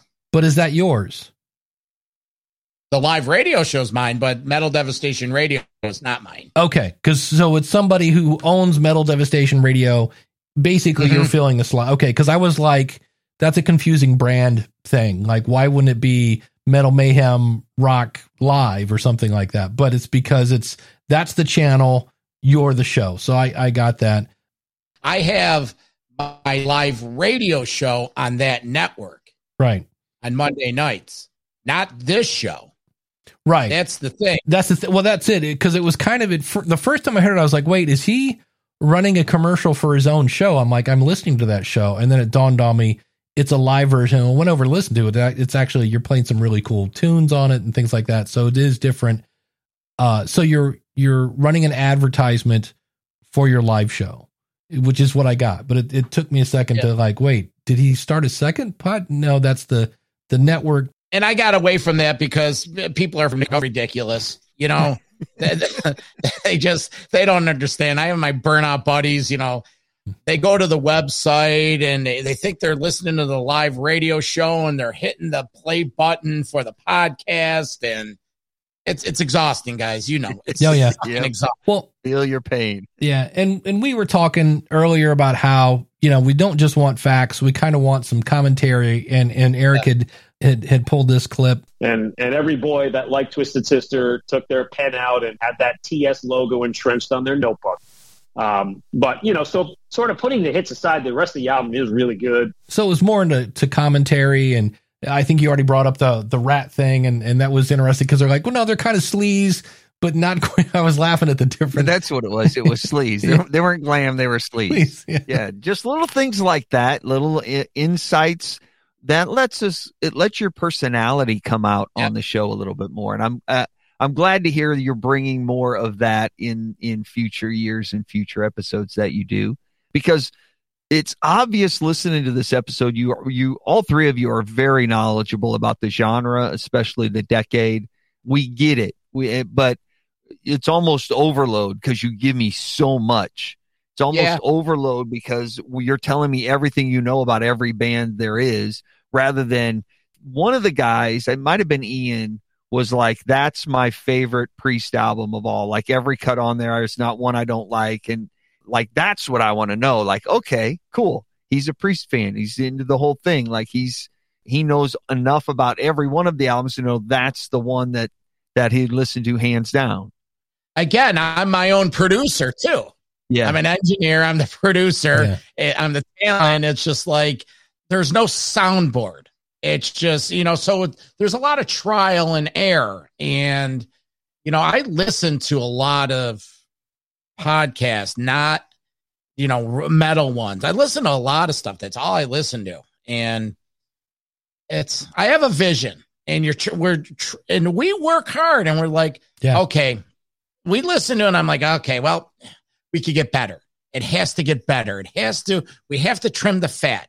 And I tell the guys, more us, less spitting out facts, Yeah. less bands, more us, more. we- We literally have to be like we're around a campfire. And you know, after that second beer, you loosen up a little and you're like, you know, dude, you've always been into that band and they've always sucked. And here you are still defending these guys. Well, yeah, you're on the right track. You're going right down the right path. I think Yeah. you're. It, when it comes to content, it's solid, um, and I don't have any real big issues with the production quality of it. The things Dave and I are bringing up tonight, you're saying you want to take that next step and bring that listener in as that fourth person. We're just giving you those little nuances that you can go in, like just using you rather than everybody is something your listeners probably won't even consciously realize, but it will be just that little tweak that you can make that will bring them in and make them feel more part of the show. And if you want that kind of campfire thing, I'm going to steal some Eric's thunder. Is um the and I'm surprised you haven't brought it up yet. The the like I'm not throwing things to Eric. You you seem to throw things to people a lot, which sounds very Channel 11 News at 11. We're going to Eric now to get his opinion on the tease at the end of the show. And I'm not. And again, this is where I, I go. Is it a podcast or a radio show? Because there's there's certain things that I was like, this is kind of a media thing. Hey, I'm gonna throw it over to Eric now to explain what he thinks Yeah. about throwing it to people. Well, yeah, no, you're right. And part of what I did was I said, listen, we're at a disadvantage because we don't have any eye contact here. We're in three different spots. So that's when in 85 we pivoted to doing it on Zoom. I go, because we need to be able to see each other. So you weren't on Zoom seeing each other on this episode? No, it wasn't Oh, until dude. 84, uh, 85. That explains a lot. Yeah, No, it that did. explains a world of difference. Oh, I thought you guys could all see each other because No, it makes it no, so no, no. easier. So No, here's I what you do, John. When you can't see each other, Dave does it a lot right here where Dave will go, uh, well, you know, this whole throwing your thing to each other. Dave, you had, what do you think about throwing it to each other? You know, just ask him the question. So, like, if you're going to Ian on his top three favorite albums, you know, I said, well, you know, those are my three favorite albums. Ian, what about you? What do you think? Uh, what What was your overall thought of 1984? And he goes, ah, 84 was the the best year yet. You know, here are my Mhm. three albums. So you just kind of ask him a question or just kind of make reference to what's on your list, Ian, or what do you got? Or Ian, you thought you had a thought on that, or you, you and I, you and I were just talking about that the other day, or just kind of acknowledge him and then let him roll. And I'm telling you, it's that's why I, I said it 10 times. I dropped the ball by sending you 84. it's um I think we're on the same page then, Right. John. We're all and, good. so- and then it because I said, like I said, I said we got to I be. able can't to believe see you can't couldn't see each other. That's crazy. That's amazing now. It makes it even Well, better. you know, So, in in terms of looking at the content, we'll we'll end on a positive before we jump into your website. And both Eric and I uh, agree. We talked about this at the beginning about how to do a good tease, and this is a great tease. But to give a little, let's say, teaser to about some of the other things that painted the picture of 85, you know, there were some major personnel changes in two major bands. Um, let's say uh, the heavy metal flag was flown, you know, high and mighty and strong and proud at a very big event that took place in D.C. by a heavy metal icon. And that's just a small part of. It. I mean, the tease went on for a while, and the whole time, because I'm like, wait, it was 85, two bands. uh, Hmm, okay, Zeppelin, nope. Pink Floyd. Hmm. So really got me, and that's exactly what you want. Is like, okay, I gotta. Anytime you can get your audience going, I wonder what happens next, or I need to know that there's a some, sort of scientific principle that like your brain gets a little like it can't let go until it gets the it answer to to close the loop. Yeah. One thing about a tease, you want to give uh, about 80% of the information, but leave out the most critical 20%. But the most important part of a tease is make it so they can't Google it. Because if you give me too much information and I can go Google it, I don't have to come back for the show. The fact that you said DC, I can go Google that now. Had you left out the DC part, and you would have just said two bands flying the flag and you know a, a big event in 84 uh you know we'll we'll reveal all of that come or in 85 and we'll reveal all that coming up but what was if i DC? right there at the very end right before he paused it you said there was they said two big acts at a big big metal event in dc in 85 Oh, it was Live Aid. oh see there you go see DC. google it Yeah. It was Live Aid, and because 85, 1985, July 85 was so that would have been the scorpions and No, it's No? uh Pink Floyd and Led Zeppelin. Zeppelin and Sabbath. Sabbath, okay. Yeah, Ozzy and Sabbath played together, and Zeppelin with um, Phil Collins on drums. Interesting. So had Yeah. you not had had DC not been mentioned, it would have been much more difficult Yeah. for me to figure out who that was. So don't give too much information on a tease, but this right here was a great tease in terms of what I'm looking for where we talked about at the beginning of the show, create some anticipation and some intrigue to get people to come back and and Yep. see what 85 was all about. And when you go to the website again, uh, metalmayhemrock.com, again, just like the beginning of the show, you're like, okay, I know this is a metal show. When you go to the It is website, you're like, yeah, this is, I don't think we're going to be talking Britney Spears on this site. You know, it's, uh, the the colors are fantastic. The the the fonts are amazing. This whole website I love. What was the, The- page I clicked on where the fire me. was coming at me? That was Excuse awesome. me, uh, the skull. It's not too cliche because that's stock. nah, No, because that- it's not it's not your standard rock skull. This is like a decomposed rotting skull. It's awesome. I love it. I'm Uh, not even a metal guy, and that skull's pretty badass. Like most of the skulls you see on keychains and mud flaps are pretty pretty cliche. This one here looks pretty badass because I don't know what those things are coming off of his jowls there, but man, it's it's awesome. The ambers. And then when you scroll down, and, and there's the part where Eric was talking about, you got fire in the Oh, background for yeah. your. And I, I love the fact that you've got you know the buttons here to subscribe right there on the front. uh, if you got room, I would be tempted to put a button up here just so that if I'm not, if I haven't scrolled down, because you really that's that's the you know the golden ring. You want people to follow and subscribe.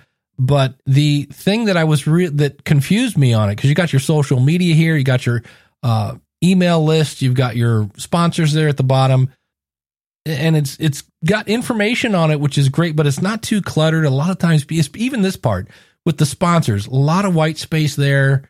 So it doesn't look like you're just trying to cram everything on the front page. I thought it had a nice flow to it.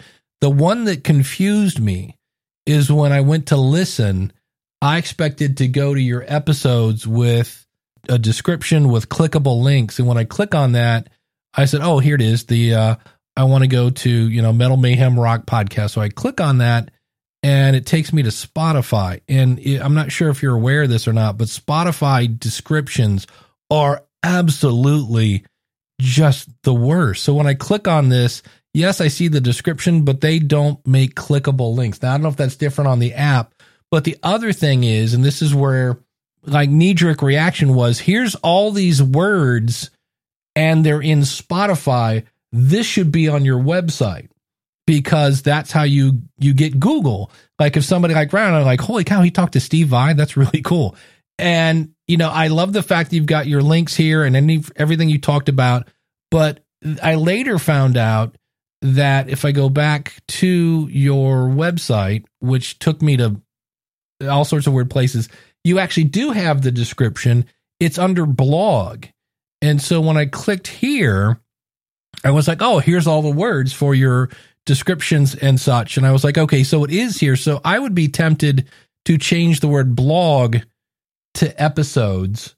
I found the the episode for 1984 and that's where I was like, wow, you guys really do have a great description here and you can kind of like you could follow along with the episode here and the only thing that I think here is none of these have and again i understand why as eric said you mentioned 400 bands in this episode. There's a lot which is great. You you did your research and such uh, and especially when you said manowar i was i salute you. I was like i saw manowar many moons ago.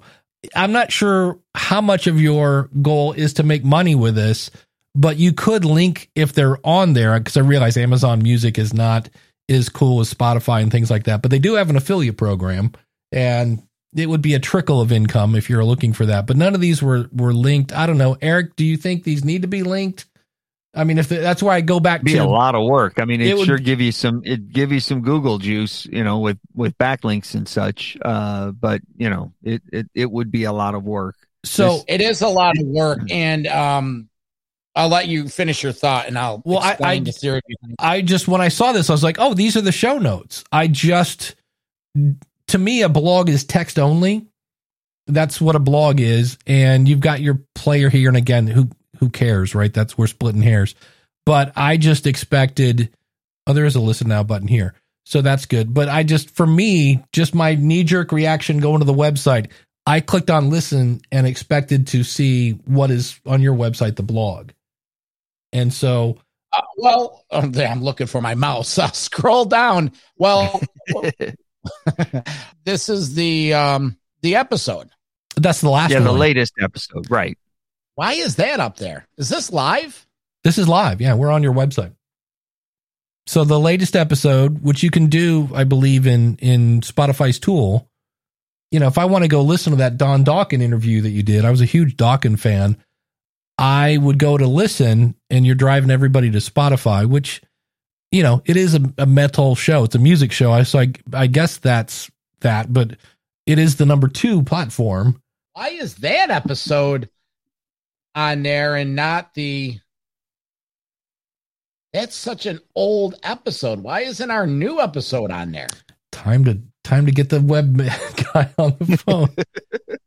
but and then you do have the thing here in the middle again your your radio show, your live one, so that's there. Um I'm trying to think if there's anything have you ever tried merch? Yeah. Well, look, Cuz there's that's what's.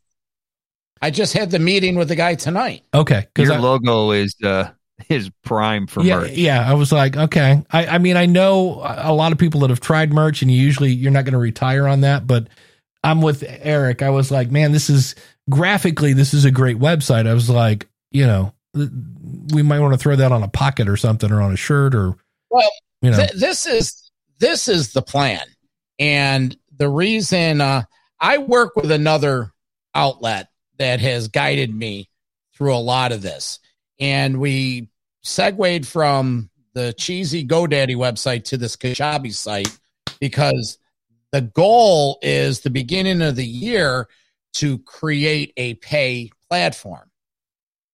Hence Somehow, the login up there in the menu. Yes. Yeah. And so we we have it's a long term goal, and um, we have tons of ideas on how do you get someone to pay five dollars a month to become part of the Metal Mayhem Maniac Club. Everything from hey, join the club, and um, you can be join us for an interview with Biff Byford of Saxon. You can do this, and it's just like porn you're not going to give them the money shot. You get like um, now all of a sudden it'll get to the point where uh, we have an interview. I'll use Saxon, Biff Byford of Saxon. We do th- this. The free portion of it is you're going to hear the first 20 minutes of Biff talking about the new Saxon album and plans for touring.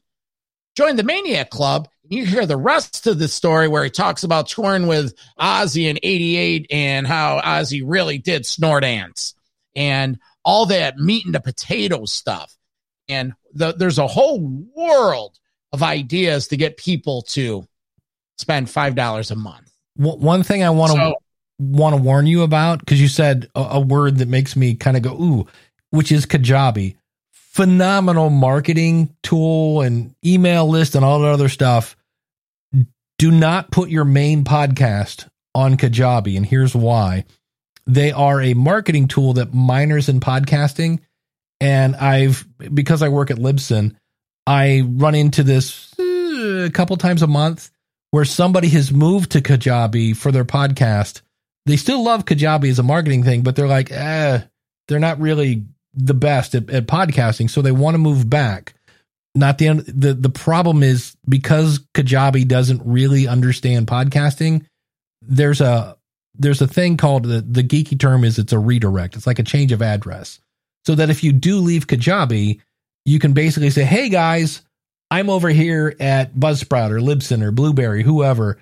Kajabi doesn't have that, so whatever podcast you put on Kajabi is going to stay there, or you're gonna. I don't have anything on Kajabi. Yeah. Okay. Well, I have everything on Podbean. Okay, well, good. So I'm just just letting you know when I hear Kajabi, I just always want to let people know.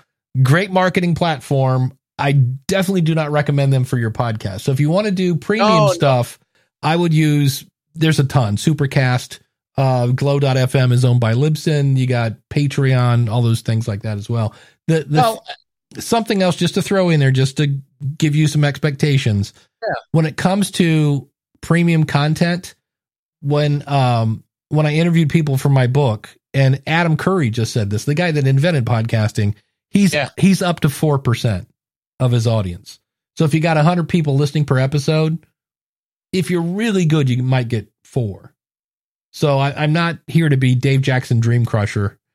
No, no, no, no, no. But it's it's you, you know what? There, the, it's a goal. Yeah. and it's it's we're building. We Yeah. are building. Yeah. What where we are tonight. In six months, we're going to look back and say, "Remember that night I hung out with you know Eric and Dave, and I learned so much." Yeah. And in six months, when we do this again, you're going to be like, "All right, you've done your heavy metal homework. I like to see what you've done." And because it's not a one and done.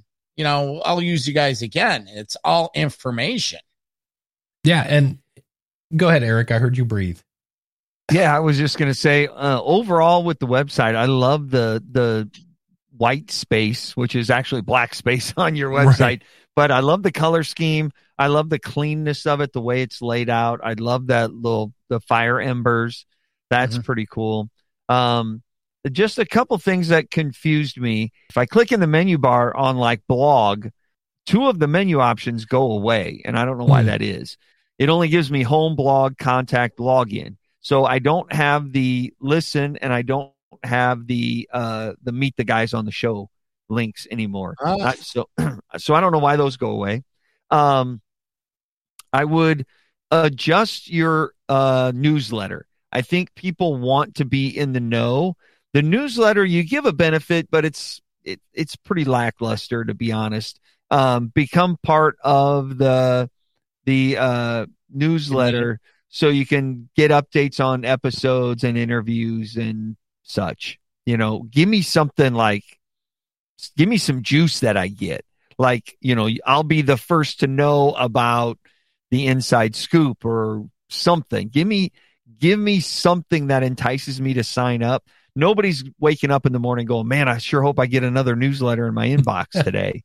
so you got to give them a reason more than just because you say uh, you, I get to learn about new episodes. Well, if I'm subscribed on my app, I don't need to. I don't need you to email me about it. I just get it when I open my app. So, uh, so I would give a little more juice to that, and then uh, I'm with Dave. Clicking the listen, the listen now, and the listen drop down. Both of them take me over to Spotify. Uh, I'm not a fan of leave of getting people to leave your site. If you want to keep it like that, I would have see if you can have that open in a new tab so your what your site is still open on their browser and they can get back to it easily. Well, I'm confused. If uh, they, if where should it go if you click the listen now? It should go here. Go to your blog. What what you're calling blog should be listen because I can go here and listen to all of your episodes. Well, if I- now when you when you click that, where does it go? When I click this, it should take Yeah. me to the page where I can scroll down. Now, we, and there's another play button. No, when you hit that, When I hit- where that goes. Oh, hopefully not. No, it's it's playing the thing right here. Um, yeah. the so the when I click on blog, it takes me to kind of the the the episode directory. So I see all of your episodes. Then I click on an episode, and it opens that episode page where I can play and listen. Can you play it from right there, Dave? Can you play it on Yeah. that player? Yep. Yeah, so I can listen right here on the directory page too. So I I would I would eliminate the listen link and I would change the blog link to listen. Yeah, the blog takes a minute to do, as you know. yeah, Yep. yeah, that's the It really does, And- and, and- you know, uh, and you can It looks great. Your episode show notes look fantastic. y- yeah. The other you, you put some work into it and I love it. Yeah, the other thing that was kind of confusing because here, when I click on blog, I go to the blog, which is great. When I click on contact, it went right to contact. Okay, I swear, last night when I did this, there no, was it does on from the homepage. Go to the homepage and then click on it. Yeah, there it is. I have to click on contact, and I that just I Yeah, was oh, so- so you're saying that that first contact should be a button. It should go right to yeah. it. I'm not sure I need Yeah. it. Yeah, so just You just don't need a two step to contact, get to it. down to contact. yeah Yes, it, contact's the only drop down in contact, so just make it go straight to the Yeah. contact page rather than like like your other pages do uh, when the right when the menu bar shortens. Yeah. But overall, I thought the the website rocked. I- Yeah. I, love your color scheme. I love your graphics. It looks in your face enough, but still professional. Well, thank you. See, people don't understand that the, the what's involved in all this. yeah Yeah, Really don't understand, and I'm constantly learning, and, and obviously, I'm investing time, energy, and money. yeah How many episodes do you have out? Oh, we're over a hundred. Nice. Yeah, you're rocking it. I have a passion. I, I like my. Did, did you read my bio? yeah it's it's metal and it's uh, media. I, I love it. I you know it's just and a lot of podcasts I listen to. Uh, I'm media guys, Jimmy Traina, you know, Orkland, and a lot of the the industry guys. Yep. I listen, to- you know, I listen to everyone, and and I am guilty of making the podcast a radio because I love radio and I listen to a lot. well that's You know, I'm bouncing. when I read your bio again. That was one where I was like, oh, this is why this guy has a radio flavor. Is he lives and breathes radio? So But the benefit of that is it gives you that professionalism. You know what you're doing. It doesn't, you know, Yeah. you know, you know your way around a mic, which is awesome. Just keep helping Ian and Walt learn their way. You know, they're not going to be perfect, but that makes that's what makes them lovable, and that's what makes the the show authentic. You know, you don't want it too polished. Like No. that's that's why I don't want you to go take all the ums out that Dave suggests because sometimes it gets sterile and it gets too clean. Right? It doesn't Well- sound like it's an authentic. An, an occasional um when you or your guest stops to to think for a minute, it gets your audience to lean in and try and predict what you're going to say. So an uh, the occasional um or occasional pregnant pause is really a benefit uh, on your show sometimes. I know you haven't listened to a lot of it, but how much editing do you think I do? I, it's hard to tell because when I listen to, well, that's the good news. I don't hear any edits. You know what I mean? Yeah. So it's when all of a sudden some, yeah, that's, you don't want to hear, I don't want to hear a jump cut from a YouTube video in my Yes. audio podcast. I literally, because I capture the audio, you know, we do this. It's just like making a movie. You capture all this, then I inventory everything, and I, uh, you know, I start going through it, maybe to a fault, where you know I put a lot of time into it, but I actually craft the episode. Ian, oh my god, I gotta, I gotta tell him. I go, dude, I love you, bro, but get to the point. Don't talk so much, but Yeah. you know, but say better. Sure. Goes, well, you're being mean. I go, no, I love you, man, but Forward know, momentum. You got to keep forward momentum or or you lose people. Like so many people ask Dave and I how long is too long? And it's not. As long as the forward momentum keeps the story moving forward, you can do an hour and a half episode. But we got to keep moving forward. I can't start repeating like I said, like I said, like I told you, like I said. Then that you know, now we're treading water and I'm out. So I have a couple couple questions. Great. Um, how long is too long for an episode? And I know you just sort of answered it, yeah. but Dave, is there is there documentation? Is there data The- that but the try data to stay between thirty and forty five minutes? Yeah, the data is crap. It it comes and the last time I heard about it was like back in 2005 and somebody did a study and they said the average commute in America is 20 minutes. And everybody was like, "That's it. I got to make my podcast 20 minutes." And yet uh, Rob Walch has done studies on this and he looks at like the top 200 and all of them are like an hour if not more. And I mean, I've heard you know, an hour and a half podcast that sounded like it was 10 minutes. And I've heard 10 minute podcasts that I was like, oh my God, is this over yet? So I did an episode once. I get asked a lot about interviews and I just got tired of answering the same questions. I said, you know what? I'm doing a brain dump. And mostly my episodes, I have my segments I'm going to talk about. And when I'm done, I, I tap out. That's it. And usually it's around 30 to 50 minutes. And, I- you know, I, I'm not doing the Dave Jackson Power Hour and I've got 38 minutes worth of content and I'm just going to talk about Mr. Whiskers for the other 22. I figure out Mhm. what I'm going to say. And then when I'm done saying it, that's it. And I do what I do. Now, this is just me because I'm a little AD, I'm a lot ADD, is I actually write out a blog because I have to figure out what is what is it I'm trying to say. Because when I don't, it's all over the place. And then it's more editing. So I spend the time I used to spend editing now writing out a blog post, trying to figure out what do I really want to say. And then what I do is I take like four bullet points from that. Okay, I know what I want to say. This is a nice flow to it. I take four bullet points and I talk to the invisible person across the desk from me. And I don't really do much editing after that. You hear them. I have my uh, bloopers, and that's just usually because my mouth went home and I can't say it. But Dan Carlin does four hour long podcasts, and guy gets millions of downloads. So, you know, it's I don't know if there's any Eric. Do you know from radio or anything like that, or anything you've seen read in the trades that like what the you know is there a, a you know golden time? I've always just said you know make it as long as it no, needs there, to be. there's not really. People stop listening to your show when they're done doing whatever they're doing. So if they're working out and they're listening to your show, they're going to be done when they're done working out.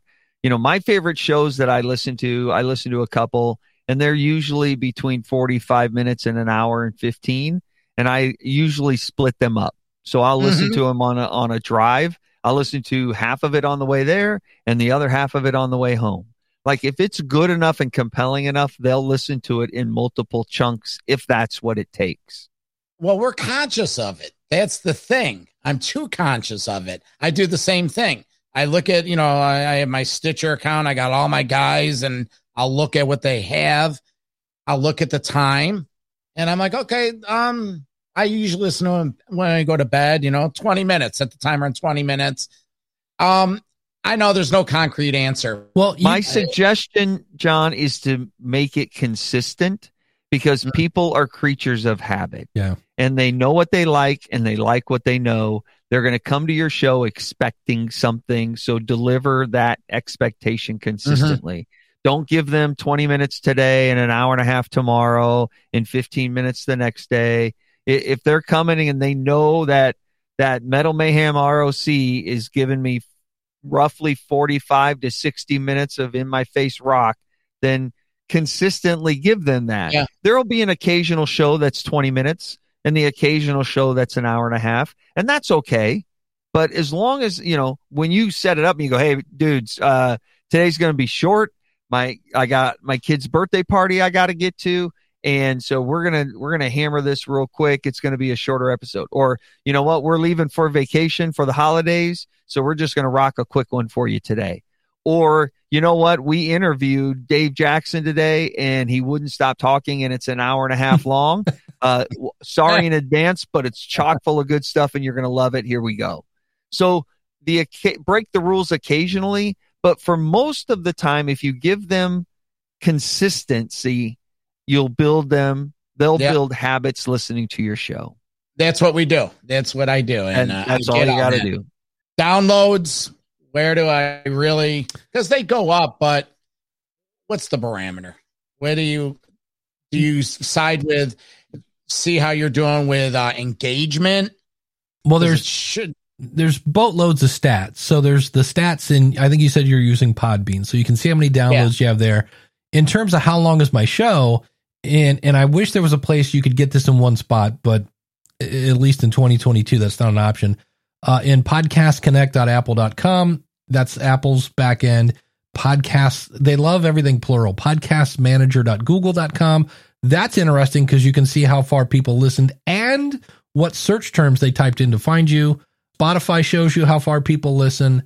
And Amazon just came out like this week with a portal, but I don't see that stat. But you do get to see how many followers you have in all those. It's just so convenient that it's four different places and they all have different things like that. So uh, it really depends on your why.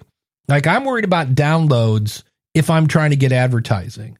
Uh, I always give an example. The why of my show is I want to get people to join my membership site. My numbers always go up in January because everybody and their brother's like, this is the year I'm starting a podcast. And my numbers always go down a little bit in February because everybody's like, okay, well, that was fun. But on the other hand, in February, the number of subscribers went up.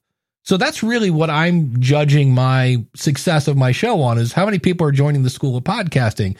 Eric might be how many people are doing that 15 minute free phone call with me or whatever it is, you know. So when my numbers go down, I don't care because I actually my revenue went up. So it really boils down to why am I doing this? And you, you know what? The one thing I've noticed is there's nothing better than I run into someone at the store. Like Vern, I was listening to the podcast the other day. You did an interview. I go, I go, thanks for listening. He goes, Yeah, I've heard a few. Man. I have some friends that listen and they'll they'll report in every couple months. Been listening, things sound really good. Keep it up. And it's you know that saying, uh, someone complains, 10 think that. Well, it goes the other way too. If one or two people compliment you, I just know for myself, everything that I listen to, I never rate and review. one thing to know about rate and review, because this is one of those things that's been repeated so often that people think it's true. They'll go, please rate and review. It helps me get found. No, no, it does not. It does not. It does not. We've all been saying that. Apple finally came out and said this has nothing to do with being found or how search works. It is simply social proof. So, you know, you can ask to get ratings and reviews, but in terms of actually, you know, helping you get found, no, it's but what it can do then is some people use it because they'll say, "Oh, Jim Mom 72 said that her favorite Manowar album was Fighting the World." And then you can do that towards the end of the show and then maybe turn that into, "Okay, what was your favorite album from 1985?" go out to the website, metalmayhemroc.com, and click on the contact button, and we'll read your answer in a future episode. So, you know, yeah, that, that, that, all of that. Um, I got two more questions. I'll let you guys get going. Um, this is an emotional one. How do I, when I look at the other shows out there and how do I not get all worked up? It's like they have more engagement or more interaction, or how do I not let it eat at me? Well, a little competition is good, but you have to understand that you're not comparing apples to apples. They may have a different connection with somebody than you have. They may be blowing smoke about their uh, engagement. Their their engagement might be their seven brothers and sisters. You know, it what it looks like from the outside isn't necessarily what it looks like from the inside. Control what you can control. If you want more engagement, create a strategy to create more engagement. If you want more downloads, create a strategy to create more downloads. Don't try and go a mile wide and an inch deep. Pick one to three strategies and go all in on those for three to six months to see if you get any traction. And if you don't, throw those out. If you do, keep those and try something new. Podcast listeners tend to listen to podcasts. So find other shows you can be on. Find Facebook groups you can go hang out in, things like that. If you're looking to grow the audience, if you're looking to grow engagement, tell them specifically what you want them to do. And it's not shoot us an email because now I, now you're making me think. But what was your favorite album of 1985? That's our question of the week hit us up on Facebook and let us know. That's a very specific action that I can do. And now I can go do that without even thinking. So yeah. if you want more engagement, make it easy and crystal clear. Don't make your audience think, just make them do. Don't give them a choice. Like when you say, Hey, you can reach out to us, send us a message on the website or search for us on Facebook. I don't want to decide. Don't make me decide. Send me to one place because, well, shoot, which one are they going to check more often? Which one's easier for me to do? Do I have to be on my phone or my laptop? Like, how do I, ah, screw it. I'm not even going to do it. It's too much work. I've literally said in episodes, and we get between 125 and 175 downloads of an episode. Perfect. Okay. I've literally said in these episodes, hey, um, you want to pick yourself up um, you know, free copy. I'm making this up. Free copy of the new deal re-release. R- reach out to us and get in a drawing. You know, you just don't get any interaction. How, how do I know there's actually people listening if I'm not getting engagement and you're get you're getting downloads. Studies show at a radio station, three to five percent of the listeners actually participate in the contest. Now that was 20 years ago when people actually participated in the contest. Now we have to give away thousand dollars before anybody will pick up the phone and call. And they're like, can't I just text? Do I really have to call? Eh. like you, we, we tell them, Hey, grab your iPhone. There's an app on it that allows you to make phone calls. Open up that app and type in this number. And they're like, really? There's an app on my phone that I can call people? You're like, yeah, that's why they call it a phone. If you have 150 people listening and you say 3% of those actually participate, that's 15% that will actually participate if it's enticing enough. And here's the other thing for you, John. Nobody wants to be the first, they want to be the next. So you need to prime the pump and you go, Hey, we're looking for your favorite album of 1985. Dave sent this one in. Dave said his favorite album in 1985 is, uh, yeah. I don't even know what came out in 80. Billy Ocean, uh, Caribbean Queen. And so, I'm very mad. hey, if you want, you got your favorite album of 1980, uh, we'd love to hear yours. I'm sure it's better than Dave's. Like, yeah. come on, send it to us. The other thing you can do, it's a radio trick I learned. I remember, uh, you know, I would hear them people would call in and say, Hey, Rockin' Rick, can you play whatever? And he'd play it. So I called him up and I said, Hey, can you guys play some Priest? And they're like, No, but would you like to request Loverboy? And I was like, What? And they're like, Hey, Rockin' Rick, you, can you play some Loverboy for me? Because like on 96 FM. And I was like, Oh, that's how that works. Okay. So these people aren't actually calling in and getting their, you, you got to request what he's going to play. And it's so show business. It is. So you I have I have I am guilty of this in the early days of my podcast where I basically had my cousin call in a voicemail. Now it was a good question. I wanted to answer it, but I didn't want to say, "Hey, today's question." And I said, "Hey, call this number, ask this question." And he did. And almost instantly people started calling that number. They're like, "Oh, is that how that works?" So you can kind of prime the pump. It may not be automatic, but it's it's something to do you can try it. So, and one then, of my favorite breaks I ever heard this, uh, it was a, a DJ answers the phone. Hi, you know, hi Z102. And, and she's like, hi, can I make a request? He goes, sure, as long as it's Loverboy. And she goes, okay. And he goes, thanks for being railroaded by Z102 and goes into Loverboy. like, yeah. And just to, awesome to, to echo what uh, Eric said, think of podcasting like golf or bowling. You are, you are competing against your last episode because I remember there are guys that have come on the scene and they just blew right by me. And I was like, oh, and then I found out that A, they had, you know, I had uh, a, a wife and three kids. Uh, I had a job. This person had a girlfriend, no kids, and six figures in the bank. So it's he's hitting off a different set of tees. And I've seen it. It's like one of the worst things you can do. Now I realize it's hard not to compare yourself to others. I'm just here to tell you when you start to do that, because I do it. I mean, I think we all do it eventually. We're like, ah, what, what's how does that guy? What's she doing that you know? But it, I've just seen it deflate people to where they quit because they're like, ah, I'm, I'm giving up. I'm never going. When I look at my stats, as long as this month is better than last month, I'm on the right track, and so yeah. that's what I do. Uh, over time, I'm hoping to grow. Eric, any final thoughts as we start to wrap things up? No, I thought the the show's solid. I'm glad to hear that you're you're adding a little more of you and your personality into the the three man show. I thought there was a great story arc to the conversation in the interview episode. Uh, you did a nice job leading him down the path, uncovering his past and where he's going. Yeah, the nuances that we picked out will just help take your show to that next level. I think you got a solid show and a great foundation built, and I'm looking forward to seeing where you take it from here. Yeah. I, like I said, I, I liked your energy.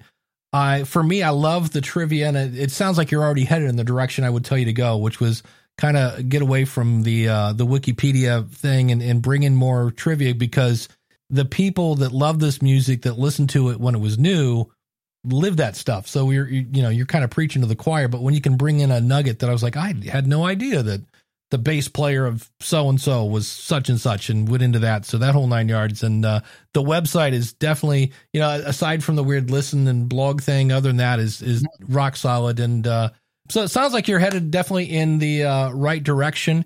And again, everybody uh, go over to Metal Mayhem roc.com to uh, get more information. You can find Eric at podcasttalentcoach.com. He just released a very special episode 400. And you can find me at schoolofpodcasting.com where I help you plan, launch, and grow your podcast. And if you'd like to be reviewed, simply go out to podcastreviewshow.com slash review me. This is Dave Jackson. And if you're wondering, like, hey, where did Eric and, uh, John go, well, uh, yeah, the power went out at my house at the very end of this show, and that's why I'm wrapping it up. So thanks so much. Podcastreviewshow.com slash review me. I look forward to working with you and Eric and helping you make the best episodes possible.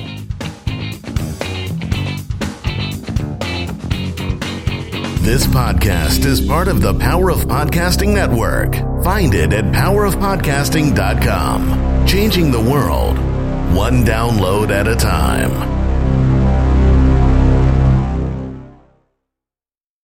Hey, it's Dave. Thanks for sticking around here.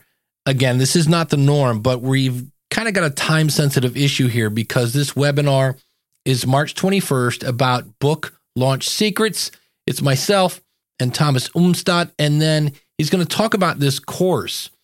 And it's going to basically go over everything you need to know about launching your book. And you'll learn proven principles and methods to help your next book or get your first book off the ground like a rocket. Thomas, the same way that I live and breathe podcasting, Thomas lives and breathes books. And then what's beautiful about it is his kind of mentor, James L. Rubart, it's kind of like getting Han Solo and Yoda at the same time. And the reason I think this is so important is this is the last time they're teaching this course. Now, the webinar you're signing up for, absolutely free, and you're going to walk away with a lot of great ideas and an offer. We're not going to lie to you. They're going to talk to you and ask you to take this course. But there's so much value in just the free webinar. I wanted to let you know that it's going on and it's happening very, very soon, March 21st. Look at the calendar. Yeah, that's like, holy cow, it's coming right up. All you have to do is go to schoolofpodcasting.com slash book launch. That's schoolofpodcasting.com slash book launch. I can't wait to see you there.